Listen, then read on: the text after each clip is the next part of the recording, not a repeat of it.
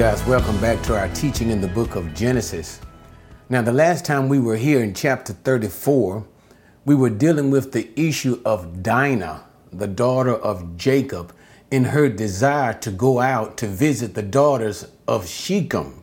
And the thing that we wanted you to remember without rehashing all of that scenario that I did in the covering of chapter 34. But what we need to remember is Shechem is a part of the Canaanite peoples of those Canaanite city states.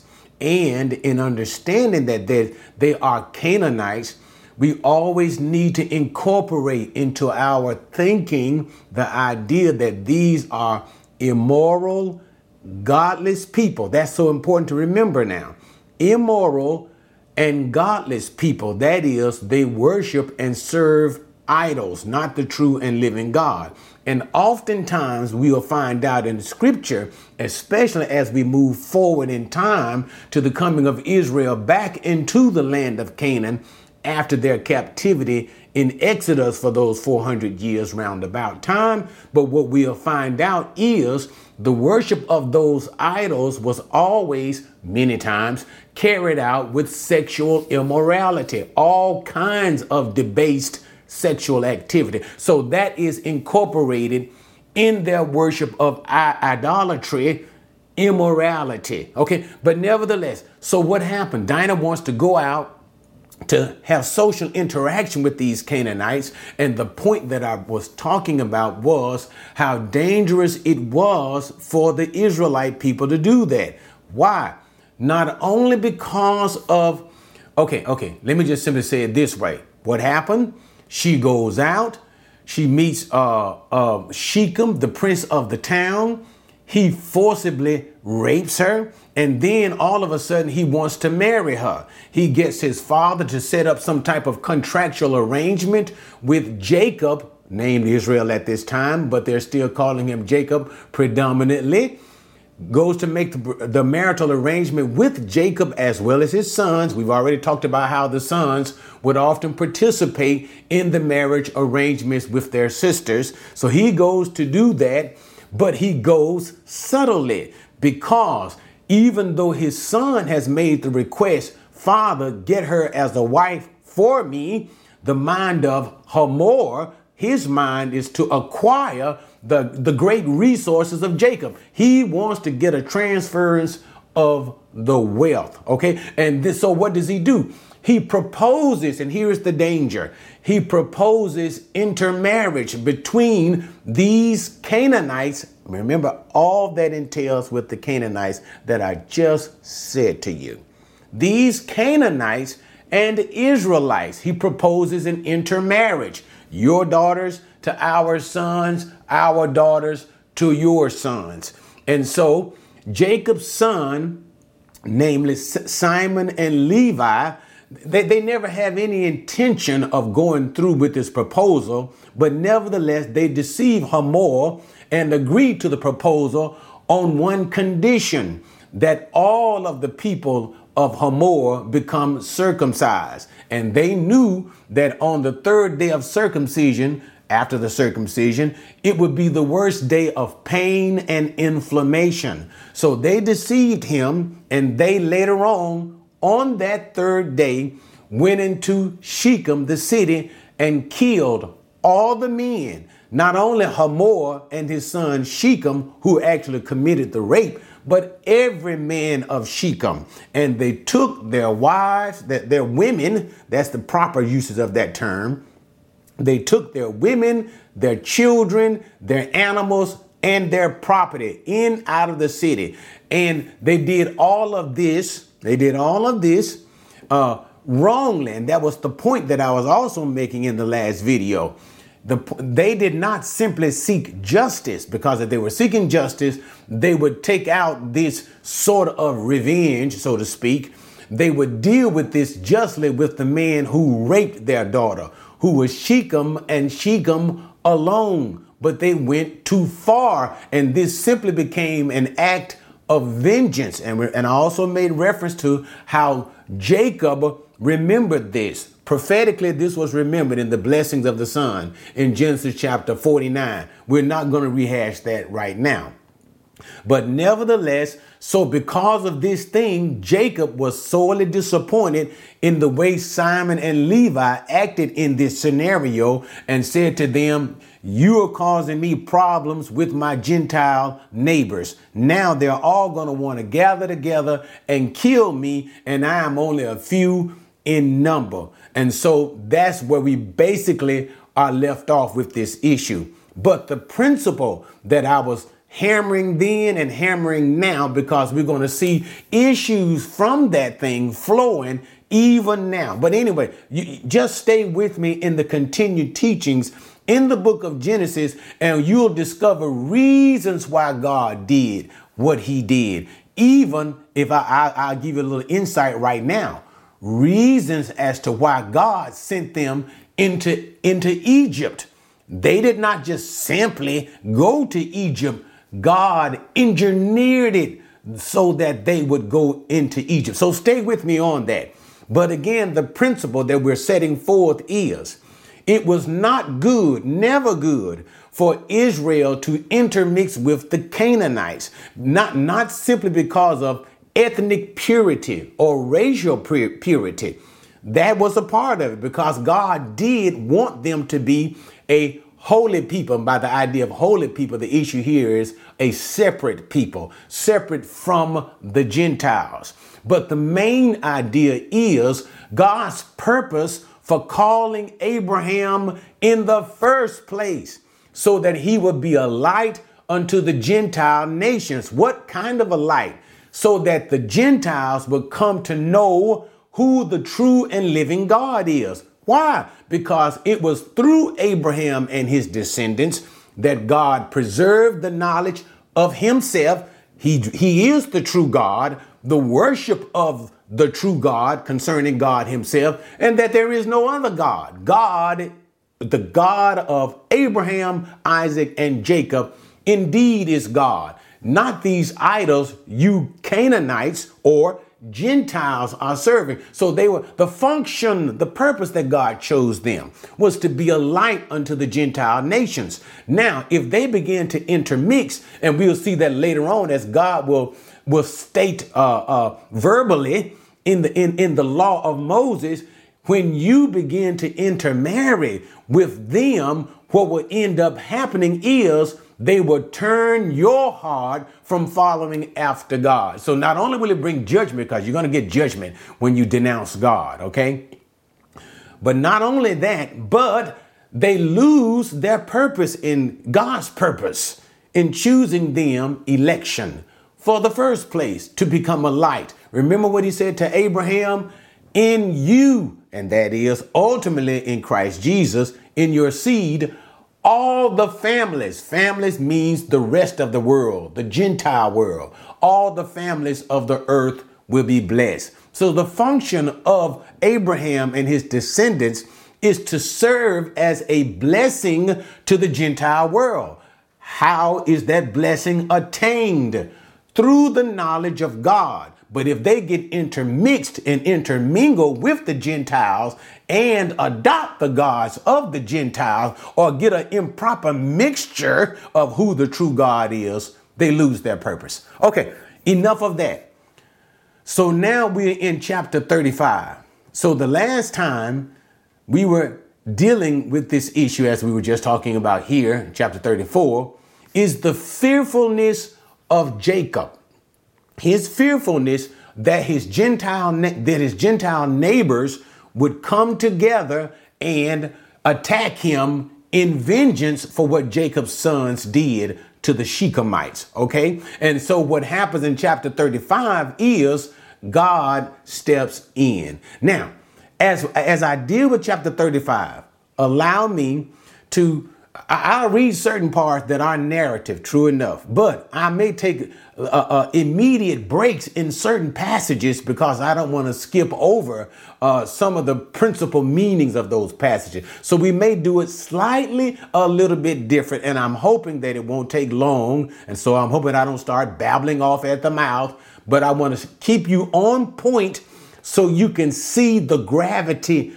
of the text and also understand the gravity of everything that I've been hooping and preaching about in 34 concerning Dinah, the, the daughter of Jacob. What was the problem going to socialize and interact with these Gentiles? So stay with me on this, okay? Let's start 35.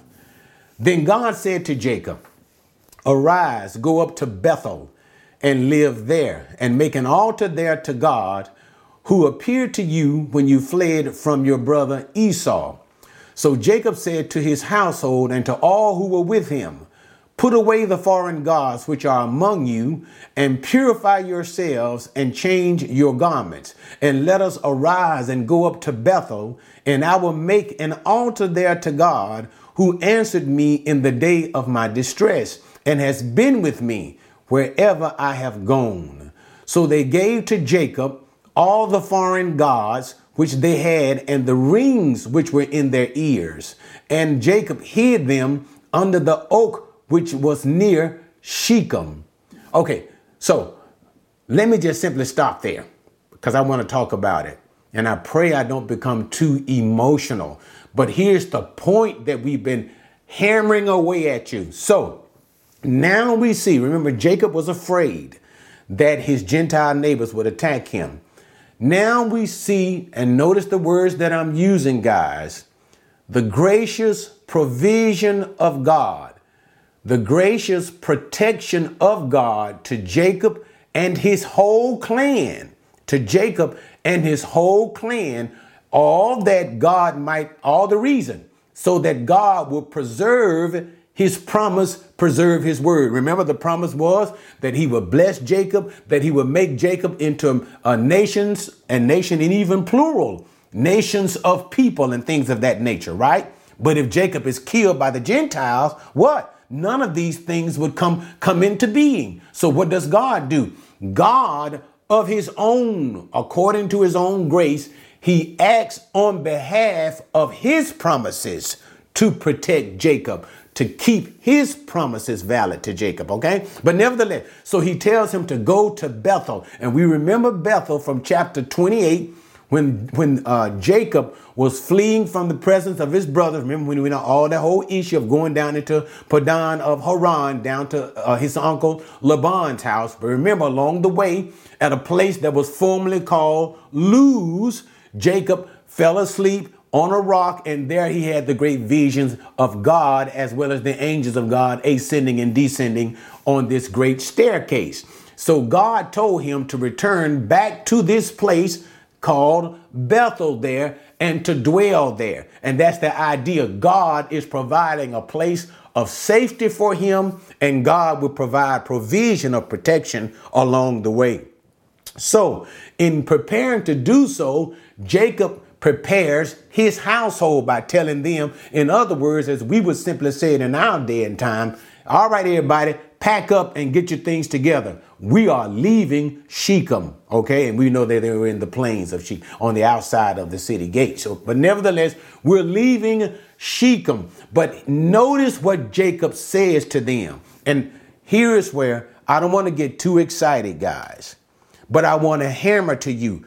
It is so important that we understand the directive of Jacob to his, notice what it said, to his household, family, and everybody with those who were with him. Notice the command he gave to them put away the foreign gods which are among you, purify yourselves and, your, and change your garments. Right then, you're supposed to be going like, what the what? What the what? Where in the world did they pick up all of these foreign gods from? That's the whole point that we've been trying to hammer. They are outside of Shechem. Notice what I said outside. But what did Dinah do? She wants to socially interact with the Canaanites. What did I tell you guys about the Canaanites? Their immorality, their idolatry. You can already see the influence of idolatry that these Canaanites, namely the Shechemites, already are having on the family of Jacob. What do you see? Jacob's family, who are supposed to be serving. Okay. Jacob has the knowledge of the true God, Yahweh. Jacob understands the worship of the true God, the identity of the true God. But notice, it's already being corrupted.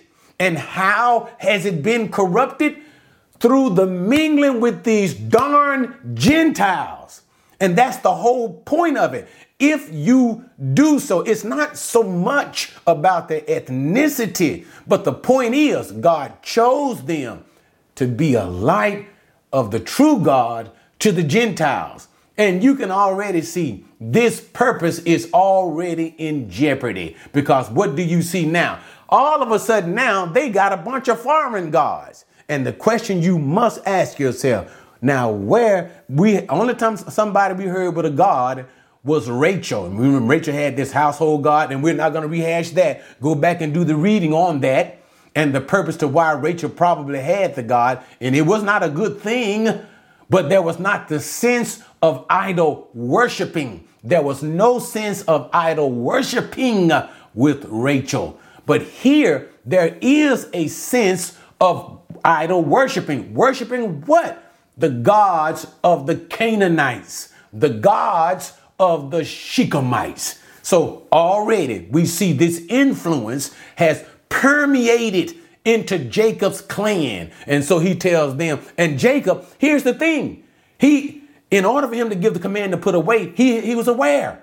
So things are not good here. Things are not good. This dwelling in the Shechem is not good. Jacob should have taken his tail on to Beersheba in the first place to his father Isaac's house. But he didn't. We don't know why he didn't. We just know that he did not. Okay? But y'all remember that main point as we move from this chapter and into chapter 36, the Lord willing, and into chapter 37. Oh my God, somebody help me out all the way up to Joseph. And then you will see why God sent Joseph into Egypt in the first place. But anyway, that's far too mature, uh, uh, uh, uh, we premature in that is way down the line. So let me just go back to the text.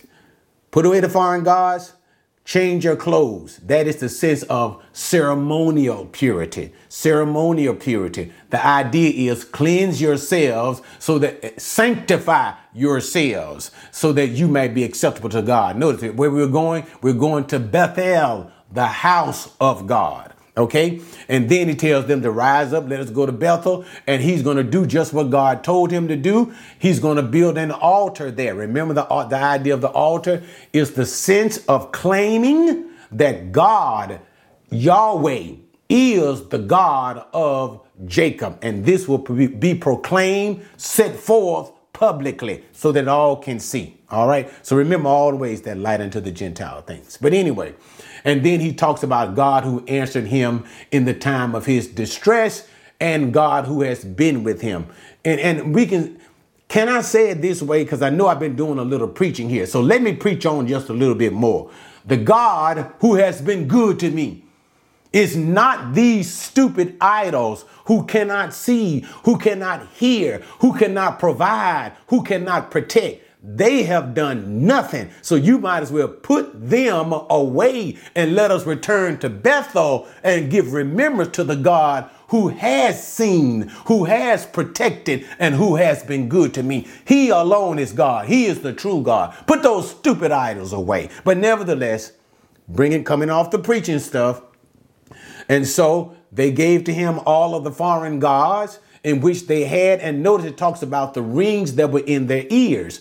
The reason why they gave the rings that were in their ears to Jacob is because stay with the context, stay with the context, is because these uh, rings were associated in some way with idolatry. So, in some way or another, they marked in some way an association with those foreign gods that uh, Jacob's people had. And that's sick, that's sin and a shame on that. But anyway, and they put them under the oak, which was near Shechem. Now, the word for oak here is Elah. And we're going to talk about that too, because they're going to be use the word for Elah, translated oak, and Alon.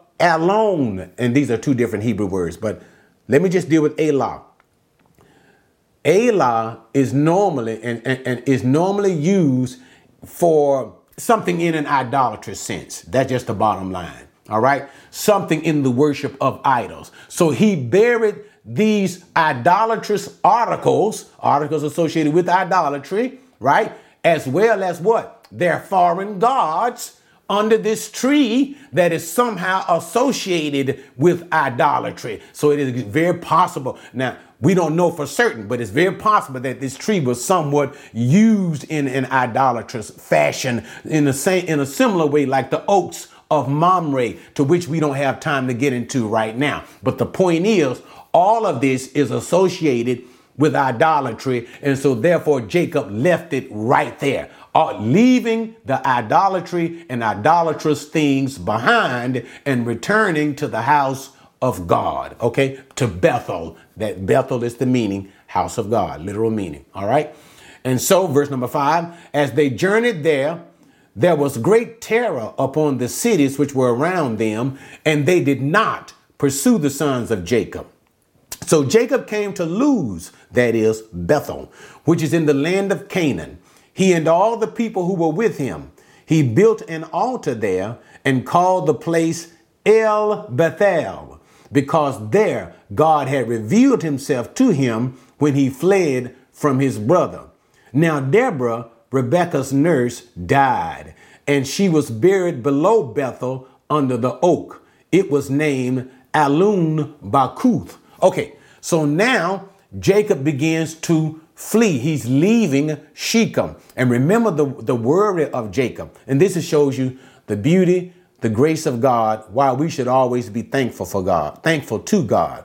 Because notice the very context of what we just left was dealing with the fact that Jacob's household was starting to indulge in idolatry.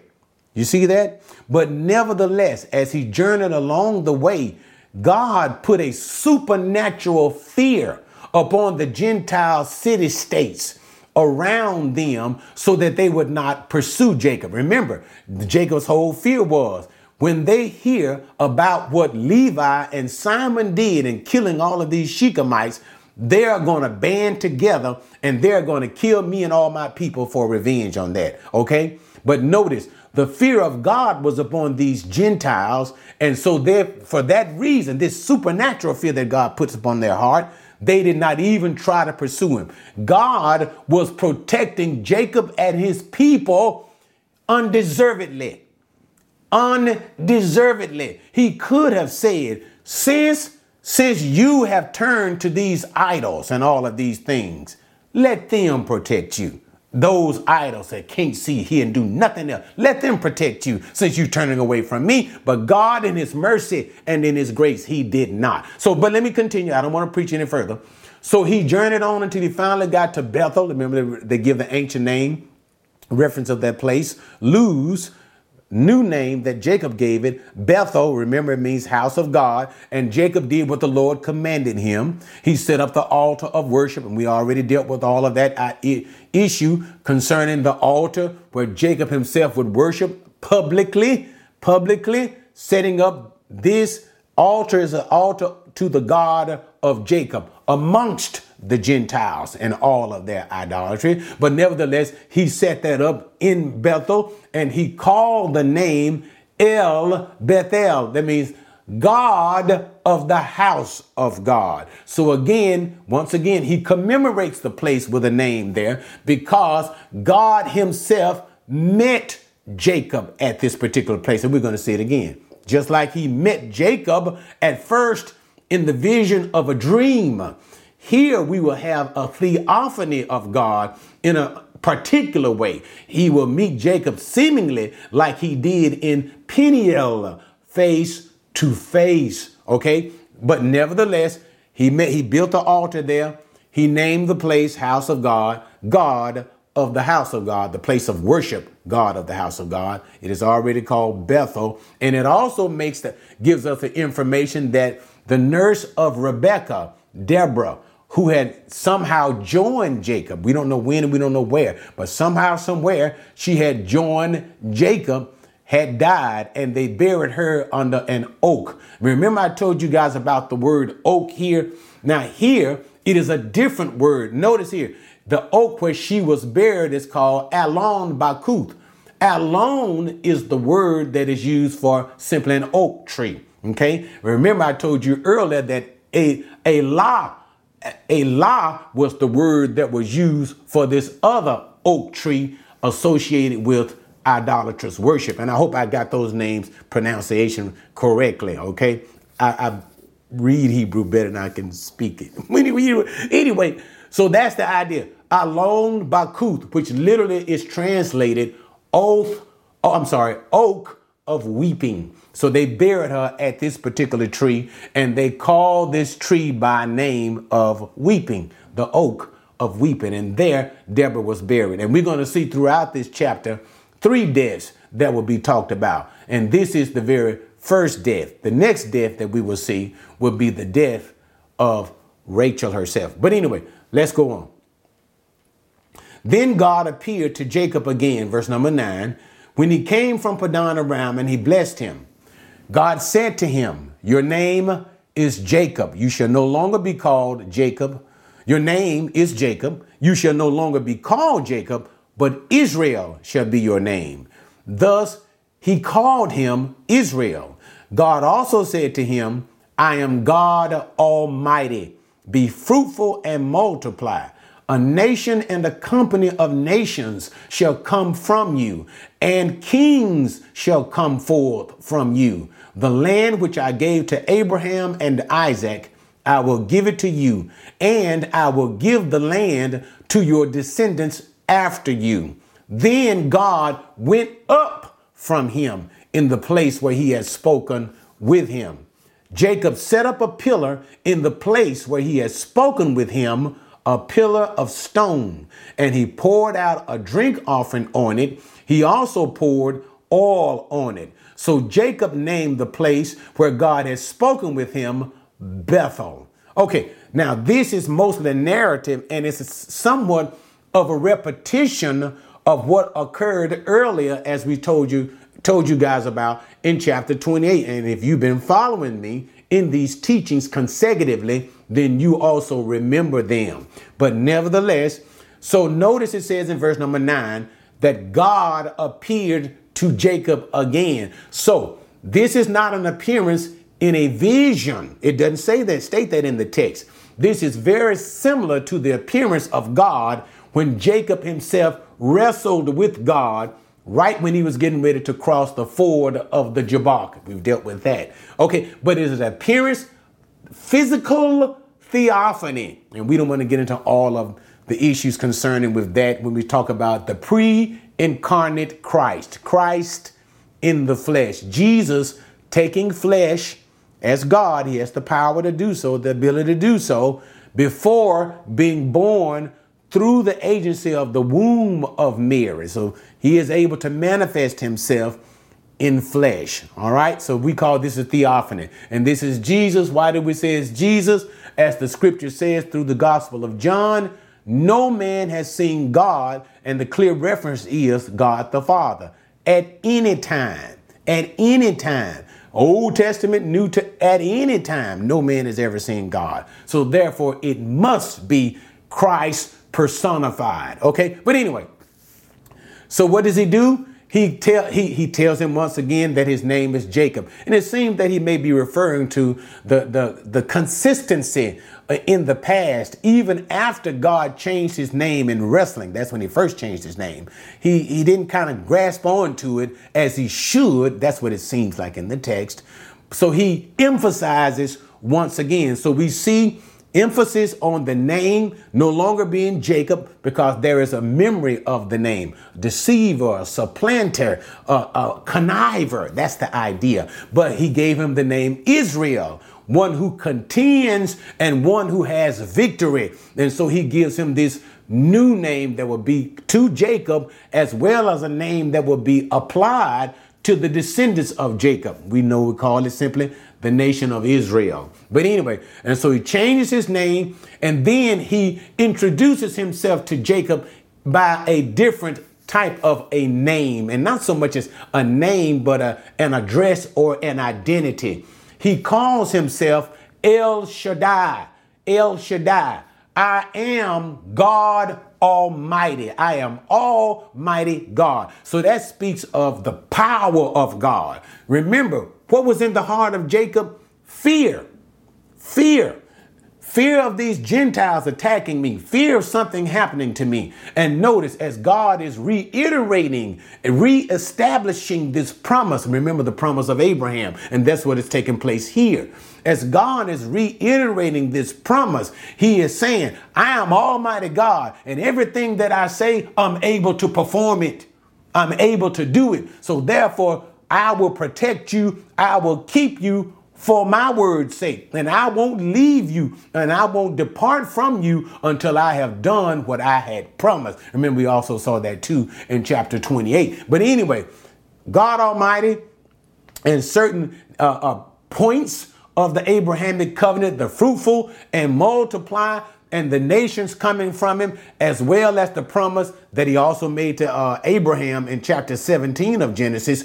Kings shall also come. So not only will a great company of people, but notable and noble people, kings would come from Jacob. And then he reiterates again the promise of the land, that the land that I gave unto whom? Abraham, and your grandfather, and Isaac your father. I also give you this same promise. I give you the land as well to you as well as your descendants. And so then God left up and notice wherever he was, and I can imagine that, but God ascended up from the place that he was talking to Jacob. And there, Jacob, once again, whenever we have the appearance, and you can imagine that.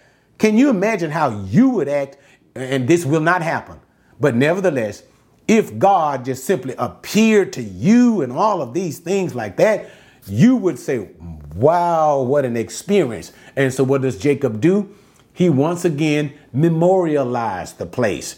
He set up what? He set up a place, the stone, pillar of stone, and, and, and you see the pillar of stones a number of times in Old Testament scripture to memorialize a place or an event, notably an event associated with a particular place. Stones there he placed oil and he poured libation. That is the, what it means by the drink offering. The act of it is, it is basically a ceremonial act of remembrance involving a sense of worship. That's the idea there. That's the idea there. Okay. Why? Because God had just spoken to him once again and renumerated those what? Abrahamic promises that he made earlier in chapter 28. And so Jacob name the place once again. We see the emphasis Bethel because of what is taking place here, the house of God. And because of these things happening with Jacob, this is why we see in the future history, later on in the history of Israel, Bethel would become one of the major sites of worship for God. Okay? Okay, but continuing on. Then, verse number 16.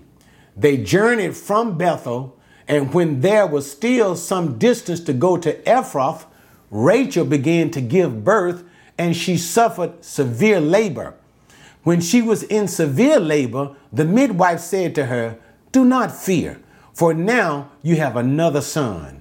It came about as her soul was departing, for she died, that she named him Ben Oni but his father named him, called him Benjamin, Benjamin, Benjamin.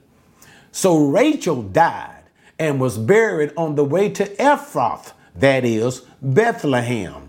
Jacob set up a pillar over her grave, that is, the pillar of Rachel's grave to this day. Then Israel journeyed on and pitched his tent beyond the tower of Eder. It came about while Israel was dwelling in, the, in that land, that Reuben went and lay with Bilhah, his father's concubine, and Israel heard of it. Okay, so now let's deal with that section. So they're continuing on in their journey in Bethel. And what happens? Rachel is pregnant and she comes, she's, she's to term, it's time for her to have the baby, but her labor is severe to such an degree that it brought forth her death. So, while Rachel is struggling to give birth to this child, her nursemaid, the, the, the one to help, help her to give birth to the child, tries to comfort her because by telling her, okay, it'll be all right. You have a son who is to be named. But this did not give Rachel much comfort because she named him Benoni, which literally means son of my sorrow. Son of my sorrow. And you can understand why she would call him son of her sorrow. Why? Because in bringing forth this son, he brought forth her death. Okay? But nevertheless, it is a fulfillment.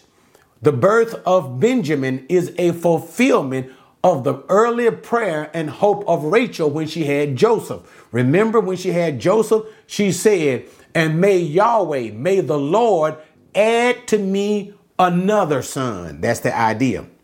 So now God has been gracious and faithful to Rachel to give her another son, even though this son is costing her her life. So, she, but because of this costing her life, she calls him son of her sorrow. But uh, Israel, Jacob, Israel, who understands what is in the meaning of a name, because remember, this was him. God would ask Israel himself, Jacob, what is your name?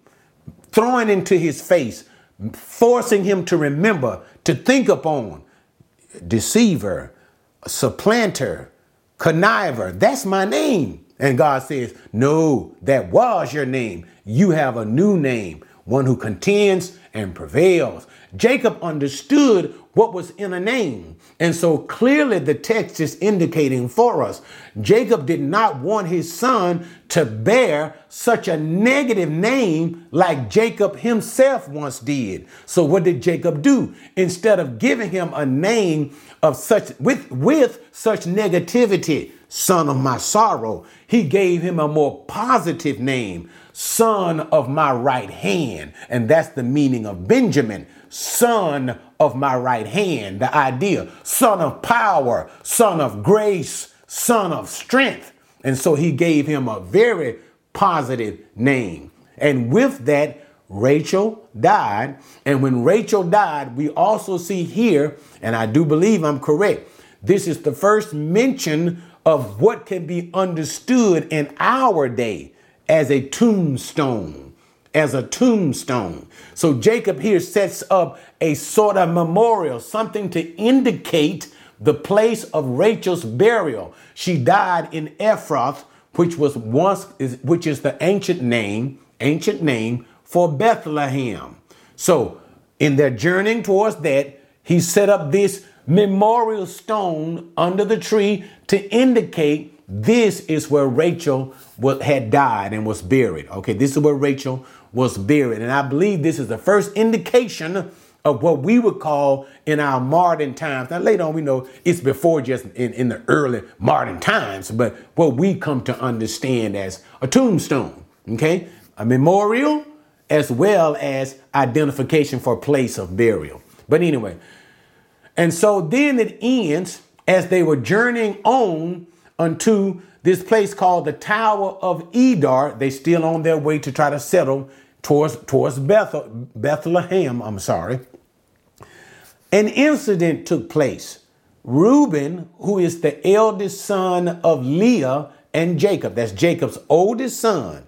His oldest son comes from his wife Leah, his first wife, okay? And y'all remember all of that.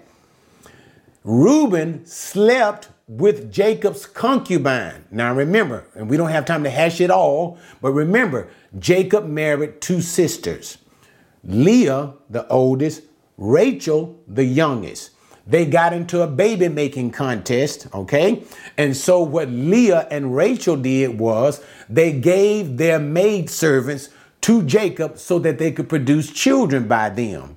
Leah's maid servant was Zilpah, and Rachel's maid servant was Bilhah. okay? And as being given to as maid servants, their maid servants to Jacob to have children, they became Jacob's concubine.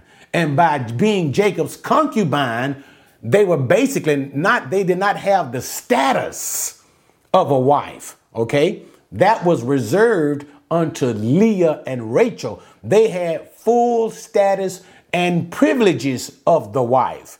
These had lesser statuses, lesser privileges, but nevertheless, they were as his wives, making them off limits to anybody. You can't touch them. They were as if they were Jacob's wives, okay? So Reuben knew this, but nevertheless, through some lustful reason, Reuben has sex with Bilhah, his father's concubine, which was a no-no. Now, and let me make one other point before I get into the hooping. And it said Jacob heard of this. Once again, I want to draw your attention back in chapter 34 when Dinah was raped. Jacob heard of it, but he didn't say anything quickly about it. Here we see again a very egregious thing has taken place. His own son had sex with his concubine, and he still, you don't hear him saying much about it. So we don't want to rail off too much on Jacob. It seems to be his personality trait that when things really bad happens, Jacob does not explode. He doesn't act overly emotional. He remembers it. He doesn't like it and appreciate it, but he just seems to be very reserved in how he responds. Okay. All right. Not only that, not only that. So let me also make this comment.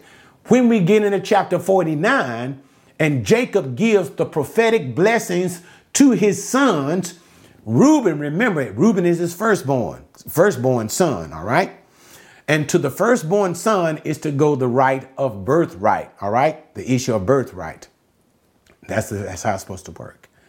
But because of Reuben's sin here, Reuben will be passed over for the birthright. So the birthright will not be given to his firstborn Reuben. The birthright will be given to the firstborn of Rachel. Remember, that was his second wife. So her firstborn son by Jacob is Joseph. And therefore, because of Reuben's sin in his uncontrolled immorality, the birthright, he loses his birthright and it will be given to Joseph. All right, but that's even so later on in the future, like I just told you, chapter 49. But now, let me hammer a point again to you. It is a sublime point. It's subliminal. It's almost working underneath the text, but you have to see it, guys, in context of the whole. So I want to say it without hooping and preaching to you again. But if I have to hoop and preach to you again for you to get it, I will do so. Go all the way back to again, chapter 34 with Dinah, wanting to go and intermingle with the Gentiles. Notice, what did I tell you about the Canaanites, Shechemites? Immoral, godless people, profane people, idolatrous people. Where do you think Reuben learned this instance. He learned it from the Canaanites. Okay, again, and I don't have time to hammer it or belabor it, guys. Even into the future, we will remember when the Israelites came back into the land of Egypt. Oh, I'm sorry, came out of the land of Egypt, preparing to come into the land of Canaan once again. This is the very land where Jacob is, Israel, right now, where he is right now. What did God say? Leviticus chapters 18 as well as chapter 20. God enumerated some of the things that Israel was not to do. And the point was do not follow in the behavior of the Canaanites. And what were some of those behaviors? Where a man would lay down with his father's wife. In other words, this was one of the immoral practices of the Canaanites. So, what's the point again? Can you not see? Can you not see how easily and quickly Jacob's people were influenced by the Canaanites? Not only, remember again, what did he tell them at the beginning of the chapter? Put away the foreign gods. Not only in the foreign gods they were influenced, but also in their immoral behavior. And who behaved in such an immoral way? The firstborn son of Jacob. The firstborn son acting in this awful manner. So again, and I don't want to hoop to the side of that, but let me say this we thus also must be careful that though we are in the world, I'm talking about saints today, us today, we are not of the world. There is a degree of sanctification, a degree of separation that God wants us to have apart from this world. We are not of the world. We don't believe what the world believes. We don't do what the world does. We are fundamentally different. And that was that's what makes us Christians. And we should never forget that. Just like God was saying to Jacob and his people this is what make you my elect people. Don't be like the Canaanites. And if I had to preach today, I tell all of y'all, don't be like the Canaanites in this world with the homosexuality, with the transgenderism, with all of this foolishness, with the free sex and, and all of that. There is a word of God that makes you holy unto God. And the principle remains the same even for this day, as God said to them, Be ye holy as the Lord your God himself is holy. All right, enough preaching. Back to the text. Now there were 12 sons of Jacob, verse number 23. Sons of Leah, Reuben, Jacob's firstborn, Simeon and Levi and Judah and Issachar and Zebulun, the sons of Rachel, Joseph and Benjamin, the sons of Bilhah, Rachel's maid, Dan and Naphtali, the sons of Zilpah, Leah's maid, Gad and Asher. These are the sons of Jacob who were born to him in Padan Aram. Jacob came to his father Isaac at Mamre of Kiriath Arba, that is Hebron, where Abraham and Isaac had sojourned. Now the days of Isaac were 180 years. Isaac breathed his last and died and was gathered to his people, an old man of ripe age, and his sons Esau and Jacob buried him. All right, so now the chapter ends in rehearsing. Now that the family of Jacob is set. That is, his sons. He will have no more sons after this. The Bible names the sons who have who will become the heads of the tribes of Israel. And I'm speaking in a generic sense. These are the heads, all right? And it names them in order of their births from with respect to wives. Notice Leah, the first wife, and her sons in order of their births by Leah or through Leah. And then the second wife, Rachel, those two sons in order of their births. And then it deals with the handmaids, that is the concubines. All right. And the order and the names of their sons and the order through their births. Okay. So now, now it's not giving them all who born, who born here. First of all, the wives, Leah in order, Rachel in order. All right. Then uh, uh, the concubines and in order. Okay. It's not putting them in order. He, then he, then he, then he. First it deals with the wives. Him, then him, then him, then him. Then the second wife, him, then him, then him. And then it deals with the concubine. Him, then him, then him, then him, him. In that order like that. Wives take the preeminence. Okay. So then after dealing with that, so so it looks back, it flashes on that, is now set. It moves on to Jacob further journeying. So he finally arrives at his father Isaac in a place called Kiriath Arba. And this is a little way, basically on the outskirts. It's still within the, the regions of Beersheba.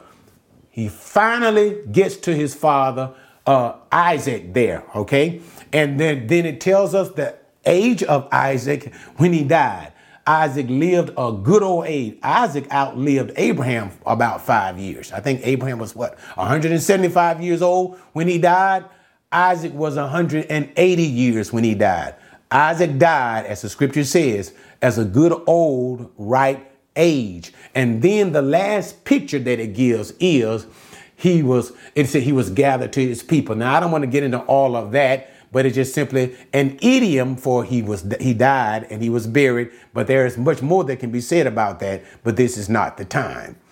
And, but nevertheless, he died. And the final picture that it gives is Esau and Jacob. It uses Jacob's name as Jacob because it's referring to him again as the son of Isaac before the name change. And it also gives the reference as the brother of Esau. Okay.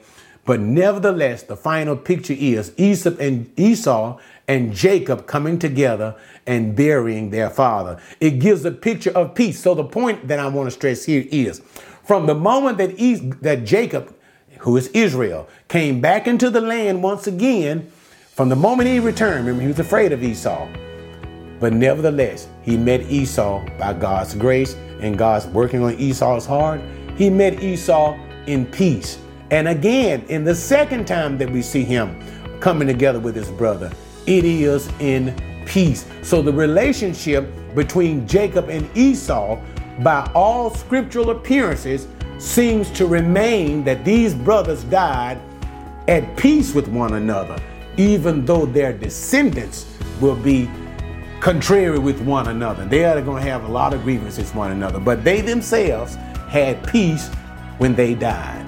All right, guys, thanks for joining me on that one. And please remember some of the things that I talked about as we talked in the, the principles of being separate from the world. But anyway, join me next time as we get into chapter 36 and the scriptures begin to talk about Esau and his descendants. And even though we're going to get into a lot of names, there is still a beautiful picture that God paints concerning Esau the non elect. All right, guys. God bless you. See you next time.